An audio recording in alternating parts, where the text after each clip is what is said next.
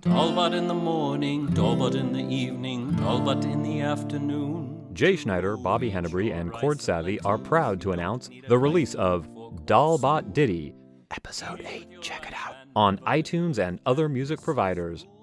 That's right, no more replaying Episode 8 again and again, skipping ahead to minute 28 and 57 seconds. You can download your very own copy of the song and listen to it whenever you want, included in your playlists. It's even available in common social media apps and those wacky TikTok and Reels videos. Look for it on iTunes, Spotify, and wherever you get your music. Every meal I've all but, and now the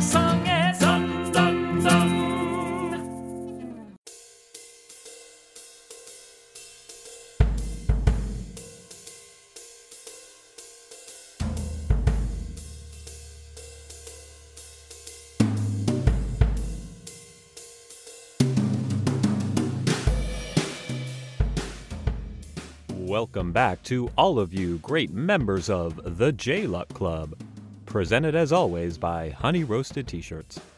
Not sure if you're a member of the club? Well, if you're listening to this podcast, then you most certainly are a member in good standing, in great standing. Don't forget to check out honeyroastedtshirts.com for more pictures and extras. In case you haven't picked up on it or gotten here by mistake, I'm Jay, and I'm thrilled to have you with me as I reread some emails I wrote 20 years ago while wandering through Asia.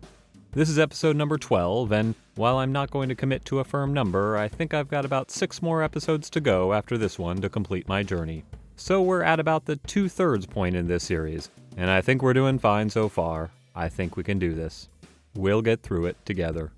If you've missed the previous episodes, I encourage you to go back and give them a listen. You can find all of them at thejluckclubpodcast.com or get extras, pictures, bonus content, and more at honeyroastedtshirts.com. But if you want automated delivery of each and every episode to your own podcast listening device, then please subscribe on Apple Podcasts or wherever you get your podcasts.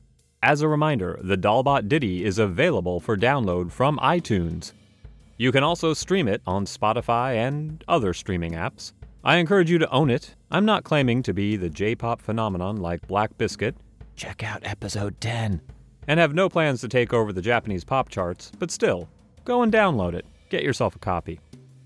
As I said before, this is episode 12, and at this point in my journey, I was finally leaving Nepal. A magnificent country, and again, a country where I stayed far longer than planned, maxing out my visa, but I finally made it to India. I now take you to an internet cafe in Delhi, India.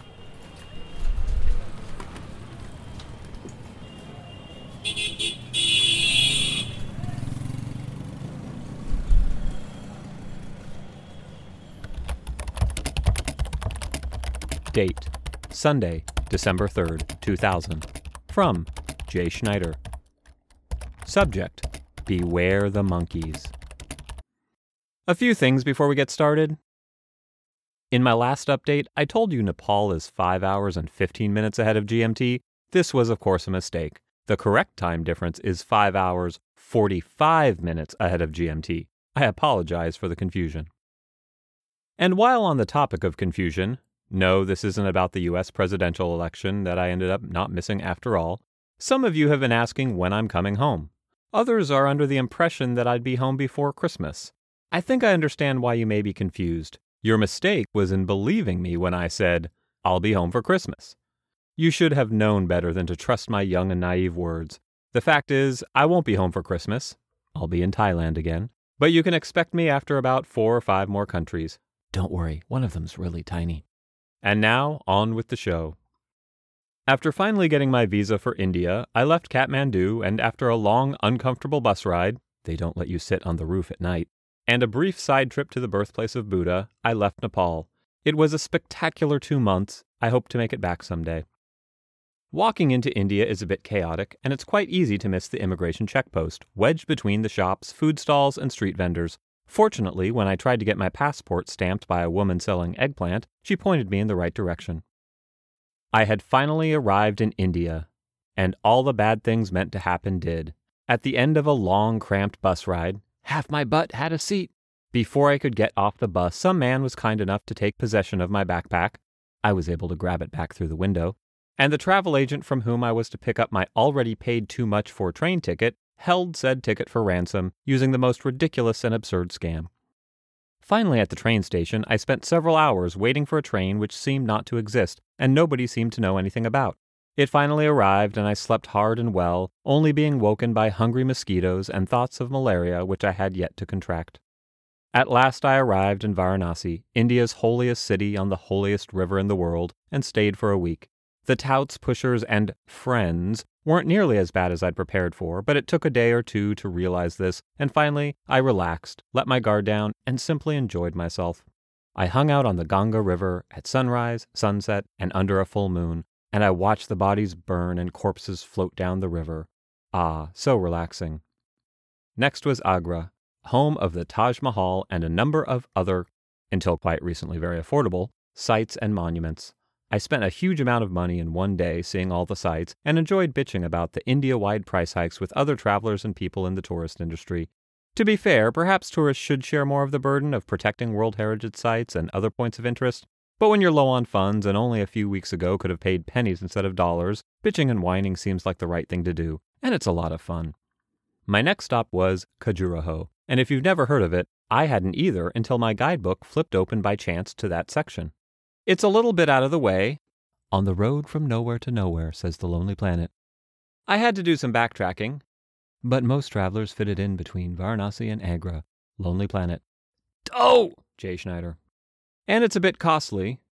UNESCO World Heritage Site equals money. But while reading my guidebook on the train to Agra, something captured my attention. Three words erotic temple carvings. Okay, actually, just one of those words motivated me to ride a cramped train, two rickshaws, and a so, so, so full bus for eight hours, half a butt on a seat. Man, oh man, was it worth it. I'll refrain from saying more about the carvings as mixed company and miners may read this list. Delhi for a couple days, mostly to do errands, buying plane and train tickets, laundry, email, and then back up to the Pakistani border to Amritsar, home of the Sikhs' Golden Temple. I spent the night in the pilgrim's lodging and ate in the temple kitchen. In spite of my being sick, not to be confused with Sikh, of the fever, ache, and cough variety, I really enjoyed my time there. The temple is open to all, and many people were very helpful and friendly to me. And here's the kicker they didn't once ask me for money. Even the room and food are free. Of course, I gave a donation, but after weeks of feeling nobody will even tell you the time for free, it was a refreshing change of pace. Also, the Sikhs are badass. They're quite proud of their assassination of Indira Gandhi. Lesson learned the Sikh will help and serve all, but don't fuck with them. Oh, sorry, fuck. Mixed company and minors. And finally, on to Dharamsala, which, apart from being home to His Holiness the Dalai Lama and Tibet's government in exile, is also rather cold. I was further north than even Nepal, though the altitude was not as high. In spite of the cold, I was happy to be back in the Himalaya and realize I really love mountains. In addition to experiencing a slice of living Tibetan culture, something nearly impossible to do in Tibet these days, I enjoyed many fine walks and hikes, and came to a better understanding of the Buddhist philosophy of the impermanence and suffering of life when a monkey stole my donut. Come to think of it, I think the same thing happened to Homer Simpson once. There are many opportunities to take classes in Tibetan Buddhism, philosophy, yoga, meditation retreats where you don't talk for 10 days, but I needed something a little more practical and down to earth. I chose a six day hand healing course taught by Lama Lobsang Tamcho Nyemna, a recognized Tulku. That's a reincarnation, though of whom I never found out. My health insurance had just expired, so I figured being able to heal myself with the energy of my hands was the most practical thing I could do. Naturally, with my study of Japan and Asian cultures, I'd learned quite a bit about Buddhism, though mostly secondhand, as a means to better understand the literature and culture. In Dharamsala, I decided the time was right to more directly and deliberately study Buddhist philosophy and had some difficult questions. For instance, does love and compassion for all living creatures include cockroaches? Because Buddhism makes a lot of sense, and I'd be tempted to sign on, but I've got a thing against cockroaches and a firm belief that if I see one in my home, it must die at all costs. So I went to the security office and asked when the Dalai Lama would have his next public audience, but no dates had yet been fixed. I decided to address my issues in my own private meditation though I began with a simpler question Will my path to enlightenment be hindered by swiftly kicking donut stealing monkeys? But D. Sala wasn't all about monks and meditation. My guidebook told me that it was a good place for chocolate cake, and always wanting to experience local culture and foods, I experienced it as often as possible. I never questioned why this Tibetan community in northern India would have chocolate cake as a local specialty. Ours is not to ask why, only where and how much. And to show that old habits die hard, I spent the evenings volunteering teaching English to Tibetan refugees. Finally, healing certificate in hand, chocolate cake in stomach, no hair on head, I had it shaved again, it was time to bid farewell to Dharamsala.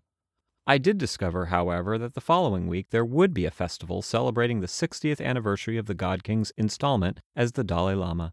He would make speeches and prayers, and perhaps I could have a chance to meet him. I struggled with this decision for days. Even without the festival, and chocolate cake, Dharamsala is the kind of place where one could easily spend a month, but I realized it was time for me to move on. Even the Dalai Lama could not fill the void inside of me. The emptiness I feel is a result of missing the Pushkar camel fair and I knew it could only be satisfied by heading south to Rajasthan and finding an adequate substitute. I've got a camel safari in my future. J. Camels ho! Schneider.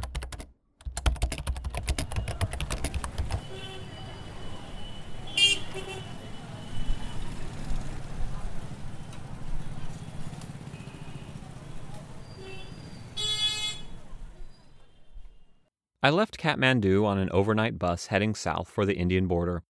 Even under the best of circumstances, getting sleep can be a challenge on a bus, and this particular bus is not one I would rank at the top end of the scale, but even when I did have sleep within my grasp, my throbbing, freshly and improperly pierced ear would remind me of its painful existence and bring me back to consciousness.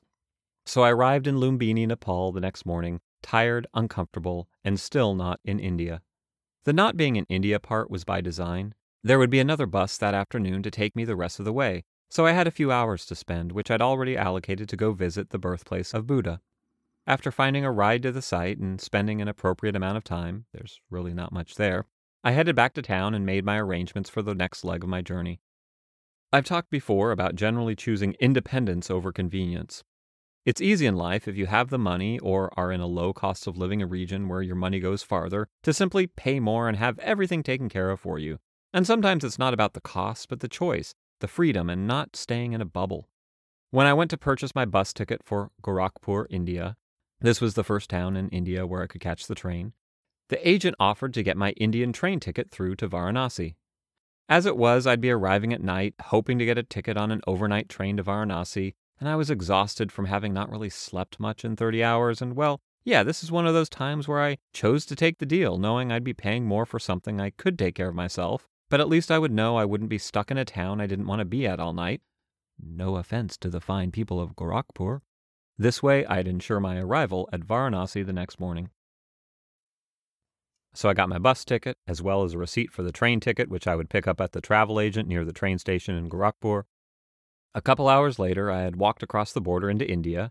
I don't know why I get such a kick out of walking across international borders, but I still do to this day. Not apologizing for it and I got half my butt on a seat of a very crowded bus. We arrived in Gorakhpur and it was dark. Very dark. I stood up in the bus, and the typical traffic jam and bottleneck that occurs in an aisle that as everyone tries to disembark at the same time. As I patiently stood in the aisle behind the other passengers, I noticed the baggage from atop the bus was being unloaded. I looked out the window and saw bags being handed thrown down to eager hands below and was unpleasantly surprised to see my own backpack landing in the hands of a man who happily took possession and turned around to walk away.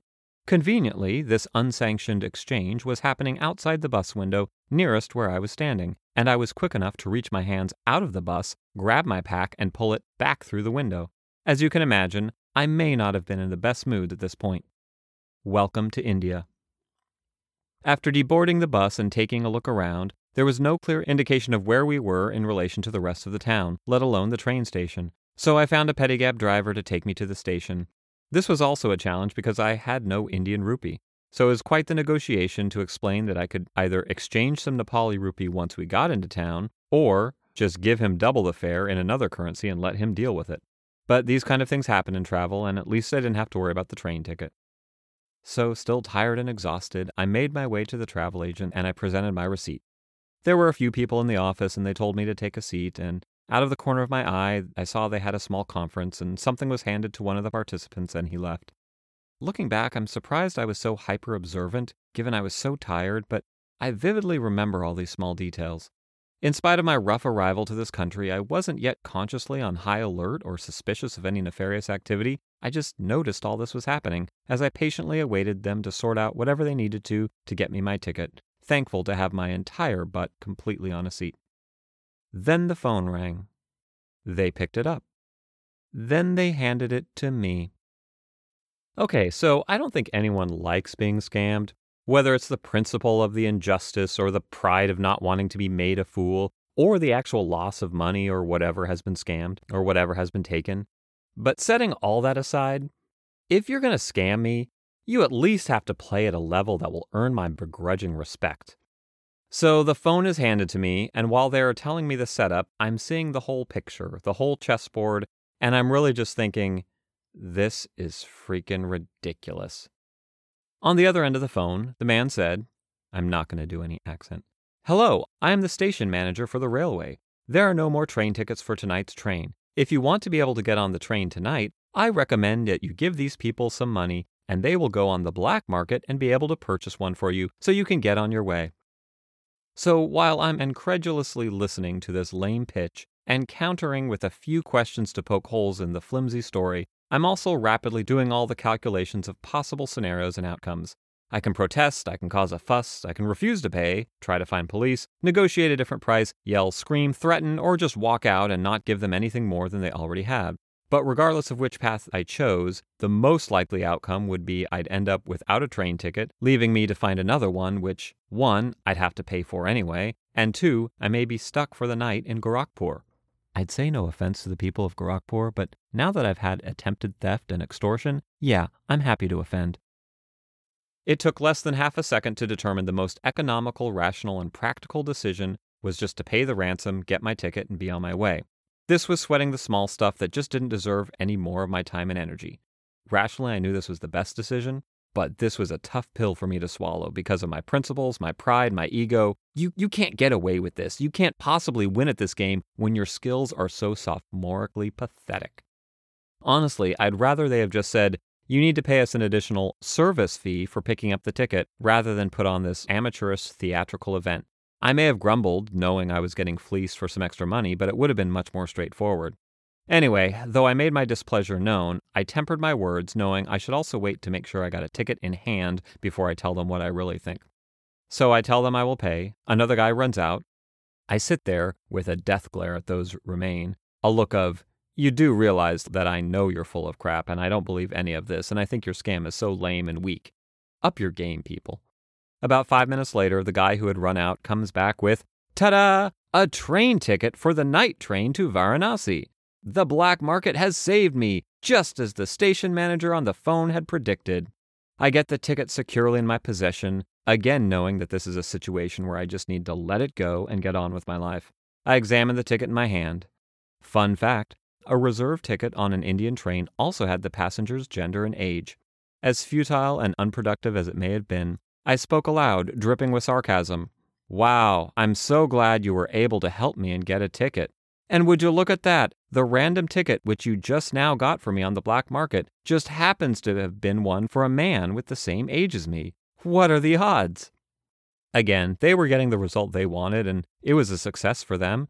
And again, pure economics and ration concluded that this was not worth any effort or energy, and I just needed to move on but I couldn't completely control my ego, which felt the only valid course of action was to attempt at least to attack their egos. Before walking out, I stood up and said, You guys are really amateurs at this and have to do better. I don't know where you learned your techniques or if you came up with this crap yourselves, but you guys are children. You guys need to learn how to play with the big boys. And I walked out the door. Sometimes to this day, when I receive an unsolicited call from an unidentified number stating that my social security number has been suspended for illegal use or that Microsoft technical team has detected my Apple computer has been infected with viruses or that they are the Internal Revenue Service and the cops are on their way to arrest me unless I buy a bunch of Google Play gift cards, I think back to those guys in Gorakhpur and wonder what they're up to. Or if they're on the other end of that scam call. So, yeah, welcome to India. There were a few more bumps on the way to Varanasi, and given my first 24 hours in the country, I definitely had my defenses up for the first couple days. But I finally got into the groove of India, let my guard down, opened up again, and had a wonderful time getting lost in the alleys of Varanasi, drinking endless cups of chai from clay cups on the banks of the Ganga River. On a lighter scam note, one day I was venturing to visit a fort outside of Varanasi. It was on the far side of the river, so I had to pay a fare to someone with a rowboat. I paid my rupees and got in the boat. Halfway across the river, the boatman asked me for more money. Unlike the train ticket fiasco, this time I was laughing and all smiles, and I said no. You may just think it was me standing my ground, but I had to once again laugh at the amateurish nature of this shakedown. You see, there were 15 other people in the boat with me, all locals. Seriously, dude, are you going to hold us all hostage while you try to squeeze me for a few extra rupees? I don't think you really thought this through. Maybe he was just a naive guy who suddenly remembered that he had heard somewhere that sometimes you can get more money out of the rich foreigners, but he really didn't have a plan. The teacher and me wanted to explain how to better set up the scam or get some leverage. For example, he could have dropped me off somewhere and then jacked up the price, being the only way I could get a ride back. But, anyways, I just politely declined, laughed, and we kept going. I've given so much airtime to my rough entry into this amazing country, but I assure you, India is an incredible country to explore. The next few weeks were fantastic. From Varanasi to Agra to Khajuraho to Amritsar and up to Dharamsali to hang with the Tibetan monks. In addition to the travelers I befriended, I had great conversation with the locals, whether they were sitting on a train next to me and we talked for hours, or they just came up to me on the streets and we started chatting away. Kids would run up to me and speak with pride and amazement about some star cricket player getting their 300th wicket, as I smiled with faux amazement, pretending that that had any meaning at all to me.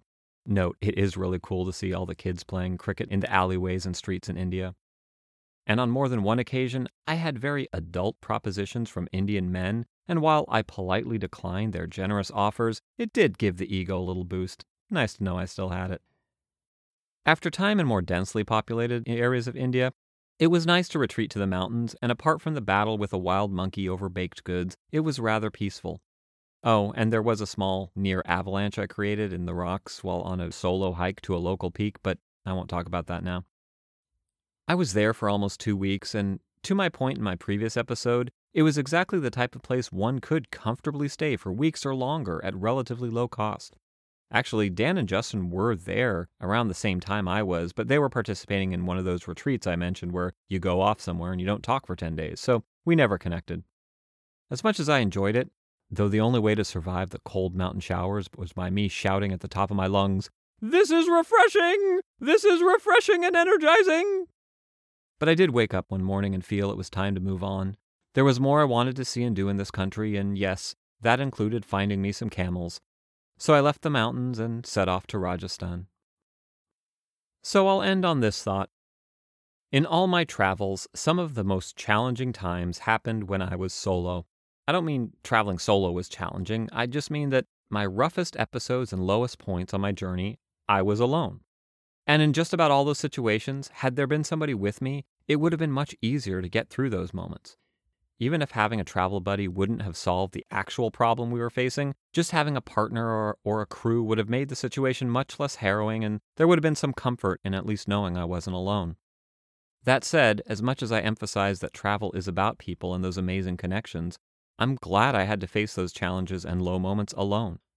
And I got through it all on my own. I faced those trials and tribulations solo, and I survived. You know what? Looking back, I, I actually thrived.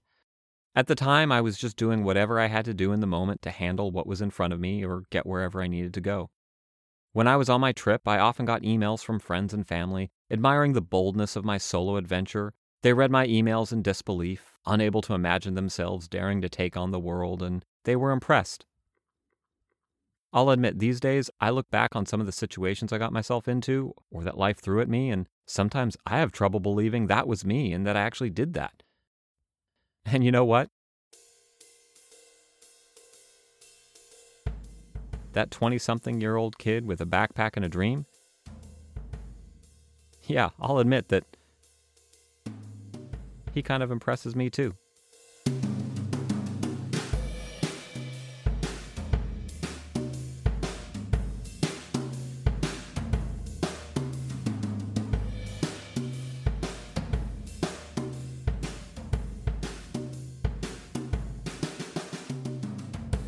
That's all for this week. For some pictures of me and Lama Lobsang, I didn't take any pictures of the guy who tried to take my backpack or the monkey who stole my donut. Head on over to honeyroastedtshirts.com. Once again, big thanks to Honey Roasted T-shirts for their support. Honey Roasted T-shirts. They don't make T-shirts, but you can be sure if they did, they'd be honey roasted. Are you a member of the J Luck Club? Would you like to be? If so, subscribe to this podcast on Apple Podcasts or wherever you get your podcasts, and visit the aforementioned Honey Roasted T-shirts to check out more.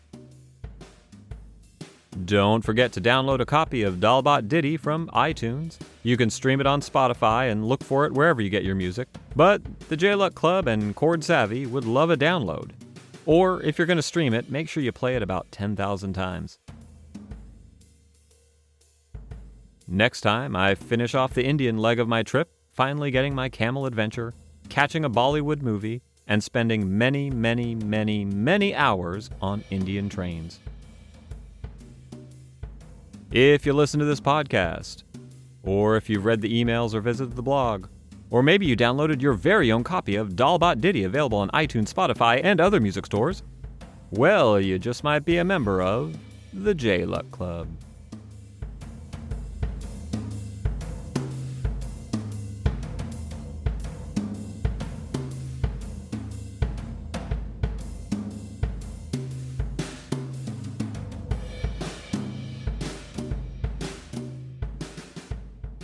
Thank you for staying tuned to Journal Extras. Take a look. I got, ooh, I got a lot of pages here, so let me see what I can do. Cramped minibus to Gorakhpur, just under three hours. Guy takes my bag off the bus. I take it back through the window. Find travel agent, pick up my ticket. Let the scams begin. Says, oh, we don't have a ticket for you. Oh yeah, two things about that scam. So yeah, I mean, it was only 75 rupees I had to pay uh, on top of what I'd already paid. So that's why I mean, it was not really anything I should have sweat. It was really just principle that was just so absurdly ridiculous. But also printed on the ticket was the time the ticket was purchased, and of course, it was purchased earlier in the day. Conveniently, uh, male 26 purchased that morning. Find a place in Varanasi to stay. Man in the lobby asks where I'm from. I tell him the States. He tells me he used to live in D.C. Oh, yeah? At this point, I'm not believing anything that's coming out of his mouth. I stayed in the White House for a week.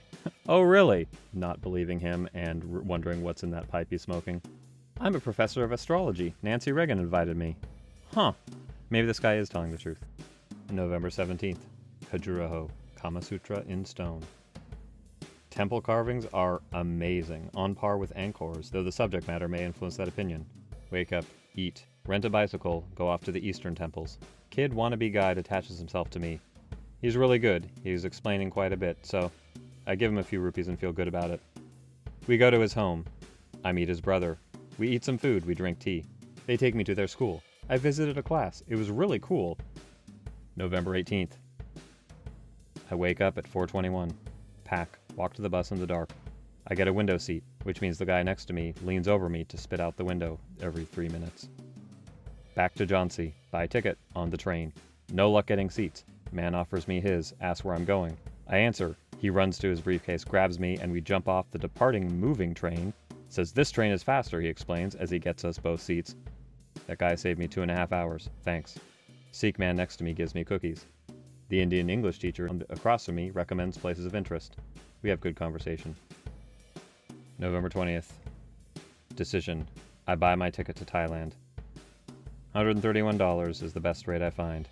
I could wait till I get back from Dharamsala, but I don't know how long I'll be there, and since it's getting close to Christmas, I could be tough to pull off. I decide the 19th sounds about right, making an even six weeks in India. Chat with two Indian lawyers on the train. We have differing views on life, love, and marriage. Train delayed and then slow. At the train station, fight to get through the line and get a ticket. I'm becoming a pro at this now. Train is full, so I have to stand. Finally, a seat opens up and I sit down with a family. The kids continually feed me peanuts. Then they get off.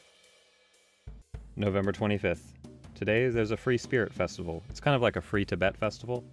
May seem like a big deal, but they probably have them every week there. Go for a kick ass no retreat, no surrender walk, hike, climb. back to waterfall, follow river, hop- hopping rock to rock, crisscrossing countless times. Totally loving this. November 29th, morning meditation. 6:30 a.m. on the rooftop. 1 hour meditation. Beautiful sunrise, clear skies, gorgeous.